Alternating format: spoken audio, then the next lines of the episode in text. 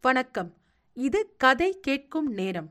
இன்று ஜெயகாந்தன் அவர்கள் எழுதிய ஆயிரத்தி தொள்ளாயிரத்தி எழுபத்தி ஓராம் ஆண்டு வெளிவந்த புது செருப்பு கடிக்கும் என்கிற கதையை கேட்கப் போறீங்க. ஜெயகாந்தன் அவர்கள் மிகுந்த ஆற்றலும் ஆளுமையும் வேகமும் உயர்வும் தனித்துவமும் கொண்ட தலை சிறந்த எழுத்தாளர்களுள் ஒருவராவார். ஒரு எழுத்தாளராக மட்டுமல்லாமல் கட்டுரையாளர் பத்திரிகையாளர் துண்டு வெளியீடுகளை எழுதுபவர் திரைப்பட தயாரிப்பாளர் மற்றும் விமர்சகர் ஆவார். இலக்கியத்திற்காக இந்திய அரசு வழங்கும் மிக உயர்ந்த விருதான ஞானபீட விருதை பெற்ற இரண்டாவது தமிழ் எழுத்தாளர் என்ற பெருமைக்குரியவர். புது செருப்பு கடிக்கும் பாகம் இரண்டு. கதையை உங்களுக்காக வாசிப்பது ராரா. கிரிஜாவின் வீடு மேற்கு மாம்பழத்தில் குண்டும் குழியும் சாக்கடையும் எருமை மாடும் நிறைந்த ஒரு தெருவில் இருக்கிறது. தெருப்புறம் மாடிப்படியிலுள்ள ஒரு வீட்டின் மேல் போர்ஷனில் அவள் சுதந்திரமாக வாழ்கிறாள். அவளுக்கு தாய் இருக்கிறாள். அவள் எங்கோ ஒரு பணக்காரர் வீட்டில் ஆயாவாக வேலை செய்கிறாள். எப்போதாவது வந்து மகளை பார்த்துவிட்டு அசைவ சாப்பாடு சாப்பிட்டு விட்டு போவாள். அவள் வேலை செய்கிற வீட்டில் அது கிடைக்காதாம். கிரிஜாவுக்கு இருபத்தைந்து வயதான தம்பி ஒருவன் உண்டு. அவனுக்கு ஏதோ ஒரு சினிமா கம்பெனியில் வேலை. அவனும் எப்போதாவது தான் வருவான். அவள் பத்தாவது வரை படித்திருக்கிறாள். நிரந்தரமாக இல்லாவிட்டாலும் டெம்பரவரியாகவே அவள் ஒவ்வொரு இடமாக வேலை செய்து கொண்டிருக்கிறாள். முப்பது வயதாகிறது. இப்படியொரு நிராதரவான நிலையற்ற வாழ்க்கையிலும் அவள் நிறைவோடும் மலர்ச்சியோடும் இருக்கிறாள். நந்தகோபால் வேலை செய்கிற காஸ்மெட்டிக்ஸ் கம்பெனியார் எக்ஸிபிஷனில் ஒரு ஸ்டால் போட்டிருந்தார்கள். அங்கு அவள் வேலை செய்து கொண்டிருந்த போதுதான் போன டிசம்பரில் அவளை இவன் சந்திக்க நேர்ந்தது. அவளை பார்த்தவுடன் அவளை இதற்கு முன்பு எங்கோ பார்த்த மாதிரியானதொரு இணக்கம் அவள் முகத்தில் இவனுக்கு தோன்றியது. இந்த ஸ்டாலில் விற்பனை பணிப்பெண்ணாக வேலை செய்வதற்காக கொண்ட முகபாவமோ அது? என்றுதான் முதலில் அவன் நினைத்தான். பிறகுதான் தெரிந்தது. அவள் டெஸ்பேட்சிங் கிளர்க்காக வேலை செய்யும் அந்த காஸ்மெட்டிக்ஸ் கம்பெனியில் நாள்தோறும் பார்சல் பார்சலாக அனுப்பப்படுகிற அந்த பவுடர் டின்களின் மேல் இருக்கின்ற உருவமே அவளுடையதுதான் என்று. இரண்டு மாத காலம் மாலை நேரத்தில் மட்டும் பார்ட் டைமாக அவனும் எக்ஸிபிஷனிலே வேலை செய்த காலத்தில் அவளுடன் ஏற்பட்ட நட்பின் போது அவளை பற்றி அவன் தெரிந்து கொண்டான். ஒரு கௌரவமான நிரந்தர உத்தியோகத்துக்காக அவள் ஒவ்வொருவரிடமும் சிபாரிசு வேண்டிய போது இவன் அவளுக்காக பரிதாபப்பட்டான். ஆனாலும் அவளுக்கு உதவும் காரியம் தனது சக்திக்கு மீறியது என்று அவளை பற்றிய கவலையில் இருந்து ஒதுங்கே நின்றான். அவள் எல்லோருடனும் கலகலவென்று பேசுவாள். இவனை அவள்தான் முதலில் டீ சாப்பிட அழைத்தாள். இவனோடு பேச்சும் கொடுத்தாள். இரவு பதினோரு மணிக்கு வீடு திரும்பும்போது சில நாட்களில் அந்த சேல்ஸ் மேனேஜர் தான் காரில் போகும் வழியில் இவளை இறக்கிவிடுவதாக கூறி அழைத்து செல்வார். அவரை பற்றி ஆபீஸில் ஒரு மாதிரி பேசிக்கொள்வார்கள் அவருடன் அவள் போவது இவனுக்கு என்னமோ மாதிரி இருக்கும். ஒரு நாள் அதுபோல் மேனேஜர் தன்னுடன் அவளை அழைத்தபோது அவள் நந்தகோபாலை காட்டி மிஸ்டர் நந்தகோபால் எங்க வீட்டுக்கு போற வழியில தான் சார் இருக்காரு. நாங்க பேசிக்கிட்டே போயிடுவோம் சார். என்னங்கோ மிஸ்டர்? என்று இவனை பார்த்து சிரித்தபோது இவனும் சம்மதித்தான். அவள் பேசுவது இவனுக்கு வேடிக்கையாக இருக்கும். என்னாங்கோ? சரிங்கோ? ஆமாங்கோ? என்று அவள் கொஞ்சம் நீட்டி பேசுவாள். அவள் வீட்டில் பேசுகிற பாஷை தெலுங்கு என்று பின்னால் தெரிந்தது இவனுக்கு. படித்ததெல்லாம் தமிழ்தான். தெலுங்கு என்றால் மெட்ராஸ் தமிழ் மாதிரி மெட்ராஸ் தெலுங்காம். அவள் எப்படி சிரிக்க சிரிக்க பேசுவாள். என்று நினைத்துக் கொண்டு சைக்கிளை வேகமாய் மிதித்தான் நந்தகோபால். அவள் நிஜமாகவே சந்தோஷமாக இருக்கிறாள் என்று அவளோடு பழகிய பிறகுதான் இவன் தெரிந்து கொண்டான். எக்ஸிபிஷன் ஸ்டால் வேலை முடிந்த பிறகு டெலிபோன் சுத்தம் செய்து அதில் சென்ட் போடுகிற ஒரு கம்பெனியில் வேலை கவர்ந்து டெலிபோன் இருக்கிற வீடுகளிலும் கம்பெனிகளிலும் ஏறி இறங்கி வருகையில் ஒரு நாள் தெருவில் அவளை இவன் பார்த்தான். இப்படி ஏதாவதொரு கௌரவமான உத்தியோகம் செய்து அவள் சம்பாதித்தாள். வயது முப்பது ஆவதால் இதற்கிடையில் நம்பிக்கை அல்லது தேவை காரணமாக சில ஆண்களோடு அவளுக்கு உறவு நேர்ந்திருக்கிறது என்றாலும் அதை ஒரு பிழைப்பாக கொள்ளும் இழிமனம் அவளுக்கு இல்லை என்று அவன் அறிந்தான். எப்போதாவது இவன் அவளை தேடிக்கொண்டு போவான். இருவரும் பேசிக்கொண்டு இருப்பார்கள். இவனுக்கு அவள் காப்பி மட்டும் தருவாள். அவள் சினிமா பத்திரிகைகள் எல்லாம் வாங்குவாள். கையில் காசு இருக்கும் போதெல்லாம் சினிமாவுக்கு போவாள். நேரம் இருக்கும் போதெல்லாம் சினிமாக்களை பற்றியும் சினிமா சம்பந்தப்பட்டவர்கள் பற்றியும் ரொம்ப தெரிந்தவள் மாதிரி சுவாரஸ்யமாக அரட்டையடிப்பாள். சினிமா கம்பெனியில் வேலை செய்கிற அவளுடைய தம்பி நீ என்ன வேணாலும் செய் ஆனா சினிமால சான்ஸ் கொடுக்கறேன்னு எவனாவது சொன்னா அதை நம்பிக்கின்னு மட்டும் போயிடாத. நான் அங்க இருக்கிறதுனால என் மானத்தை காப்பாத்துறதுக்கோசரமாவது அந்த பக்கம் வராத. என்று எப்போதோ சொல்லி வைத்திருந்ததை தான் உறுதியாக கடைப்பிடிப்பதை இவனிடம் அவள் ஒருமுறை கூறினாள். அவளோடு அவன் இரண்டு மாதம் வாழ்ந்திருக்கிறான். அதை நினைக்கையில் இப்போதும் மனசுக்கு சுகமாக இருக்கிறது.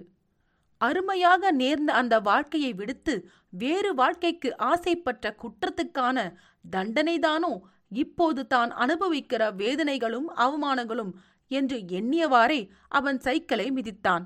இன்னும் ஒரு மைலாவது இருக்கும். தொடர்ந்து ஒரு வேலையும் கிடைக்காமல் இருந்த ஒரு சந்தர்ப்பத்தில் நந்தகோபால் வேலை செய்யும் இடத்துக்கு இவனை தேடி வந்தாள் கிரிஜா. ஆபீஸ் முடிக்கிற நேரமானதால் இவளை கொஞ்ச நேரம் காத்திருக்க செய்த பின் இவளுடனே அவனும் வெளியில் வந்தான். இருவரும் ஓட்டலுக்கு போயினர். அவள் மிகவும் களைத்திருந்தாள்.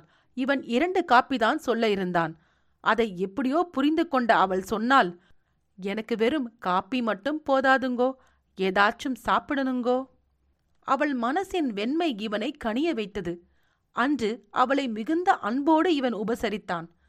பகல் முழுவதும் அவள் சாப்பிடாதிருந்தாள் என்றும் இப்போது வேலை இல்லாமல் மிகவும் கஷ்டப்படுகிறாள் என்றும் தெரிந்தபோது அவளுக்காக மனம் வருந்தினான். அவள் அவனிடம் ஏதாவது வேலைக்கு சிபாரிசு செய்ய சொன்னாள். நம்பிக்கை இல்லாமலே அவன் அவளுக்கு வாக்குறுதி தந்தான். மாலையில் அவளுடன் அவனும் அவள் வீடு வரை சென்று சமையலுக்கான பொருள்களை கூட இருந்து வாங்கி அதற்கு இவன் பணம் கொடுத்தான். அன்றிரவு இவனை இவள் தன்னுடன் வீட்டில் சாப்பிட சொன்னாள். அவள் சமையல் செய்கிற அழகை பக்கத்தில் இருந்து அவன் பார்த்து கொண்டிருந்தான். இரவு அங்கு அவன் சாப்பிட்டான். அவனுக்கு தன் தாயின் பரிவும் அவள் கை சமையலின் ருசியும் நினைவுக்கு வந்தது.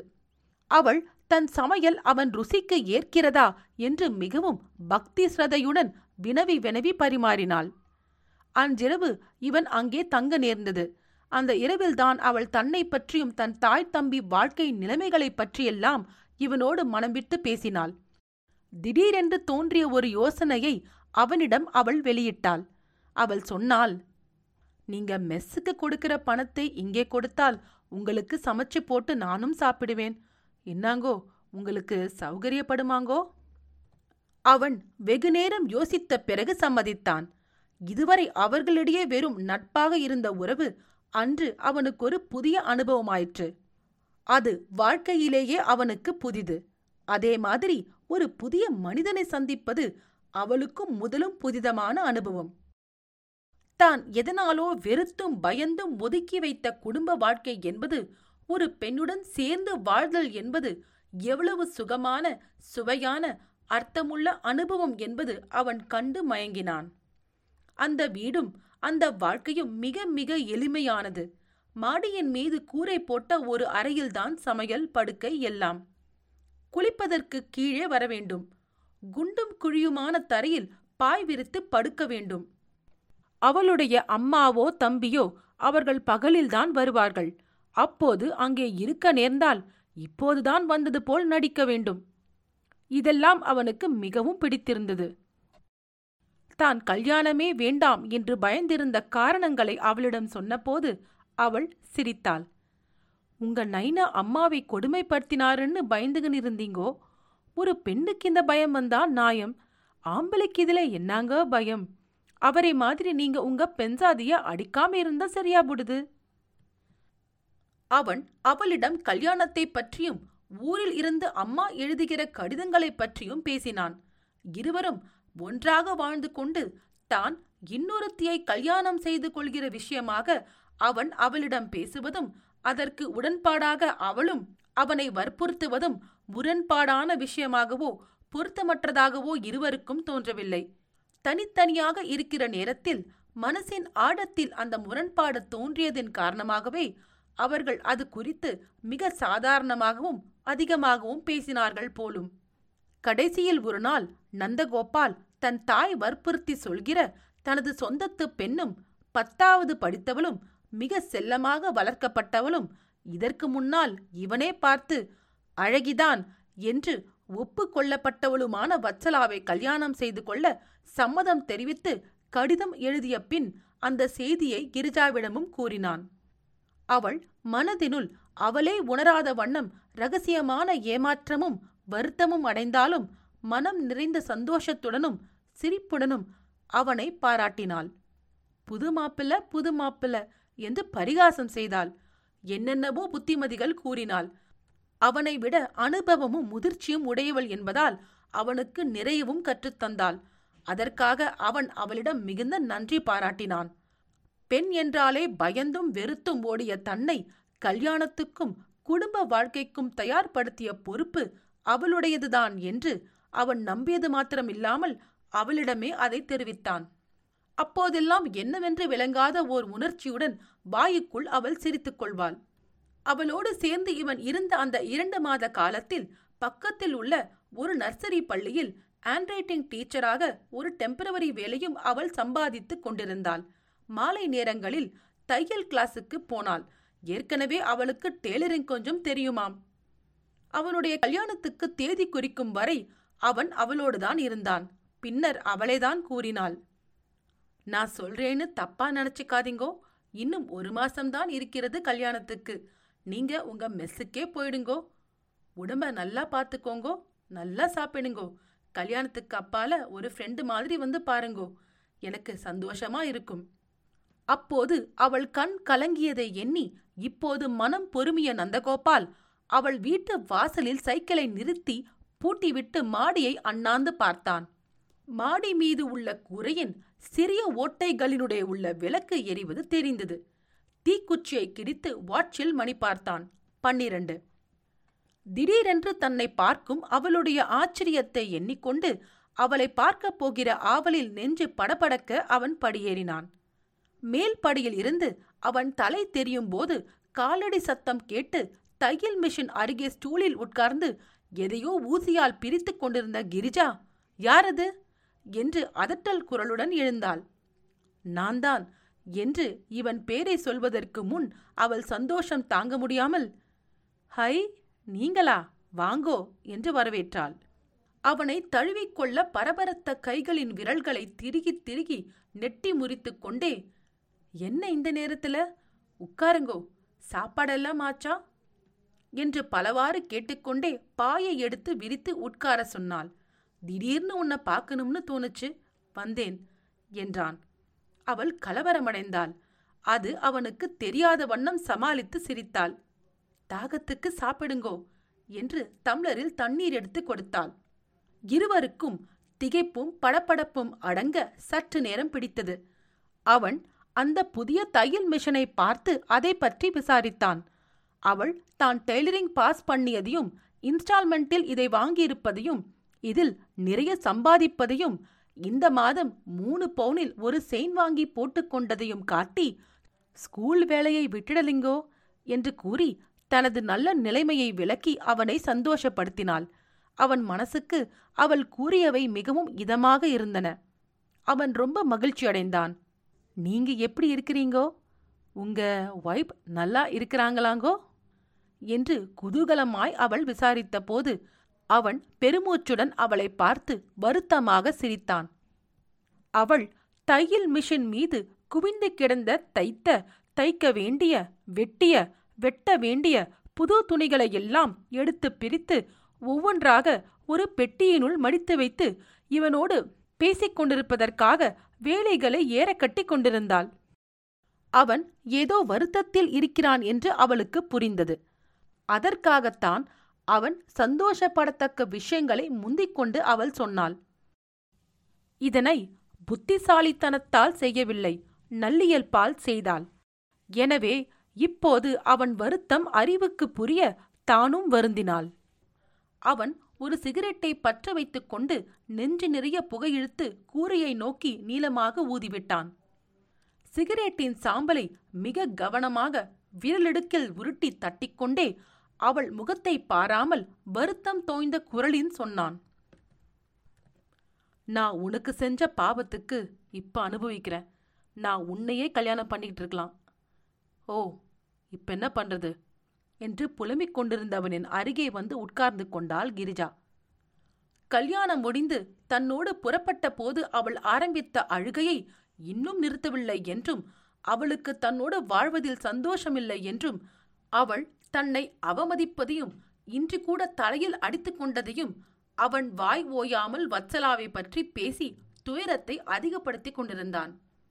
தையல் மிஷினுக்கு பக்கத்தில் இருந்த எண்ணெய் போடுகிற ஆயில் கேனை எடுத்து கால் பெருவிரலுக்கும் அடுத்த விரலுக்கும் இடையிலுள்ள புண்ணுக்கு எண்ணெய் விட்டுக்கொண்டே அவன் புலம்புவதையெல்லாம் மௌனமாக கேட்டுக்கொண்டிருந்தாள் கிரிஜா.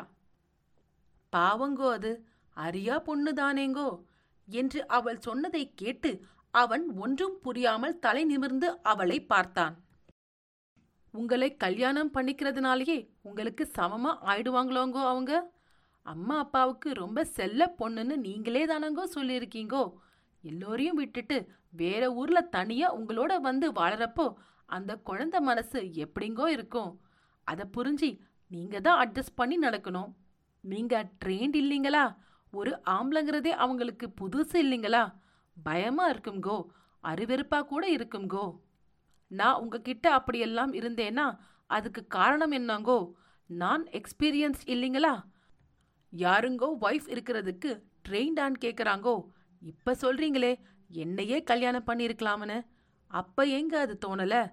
நான் ஏற்கனவே ட்ரெயின்டுங்கிற குவாலிஃபிகேஷன் தாங்கோ அதுக்கு காரணம். அதனால உங்க ஒய்ஃபை விட நீங்க அனுபவஸ்தவருங்கிறத நினப்பில் வச்சுக்கணும். அவங்க குழந்தைன்னு புரிஞ்சுக்கணும். நான் உங்ககிட்ட இருந்த மாதிரி நீங்க அவங்க கிட்ட இருக்கணும். அப்படித்தான் போக போக எல்லாம் சரியா போயிடுங்கோ. என்று அவள் எல்லாவற்றையும் லேசாக்கிவிட்டதை நினைத்து அவன் ஆச்சரியப்பட்டான். இவளிடம் வரவேண்டும் என்று தான் நினைத்தது எவ்வளவு சரியானது என்று எண்ணினான். அவன் இவ்வளவு நேரம் பேசிக் கொண்டிருந்ததால் நிறுத்தியிருந்த கால் விரலடுக்கில் எண்ணெய் விடுகிற காரியத்தில் மறுபடியும் முனைந்தாள்.